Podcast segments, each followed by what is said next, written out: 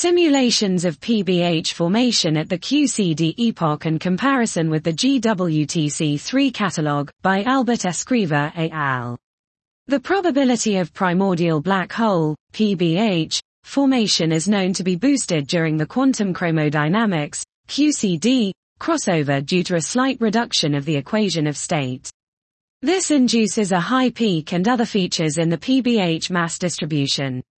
But the impact of this variation during the PBH formation has been so far neglected.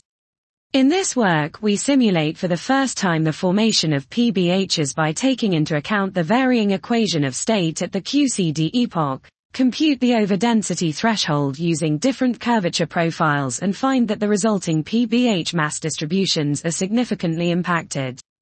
The expected merger rate distributions of early and late PBH binaries is comparable to the ones inferred from the GWTC3 catalog for dark matter fractions in PBHs within 0.1. This was simulations of PBH formation at the QCD epoch and comparison with the GWTC3 catalog by Albert Escriva et al.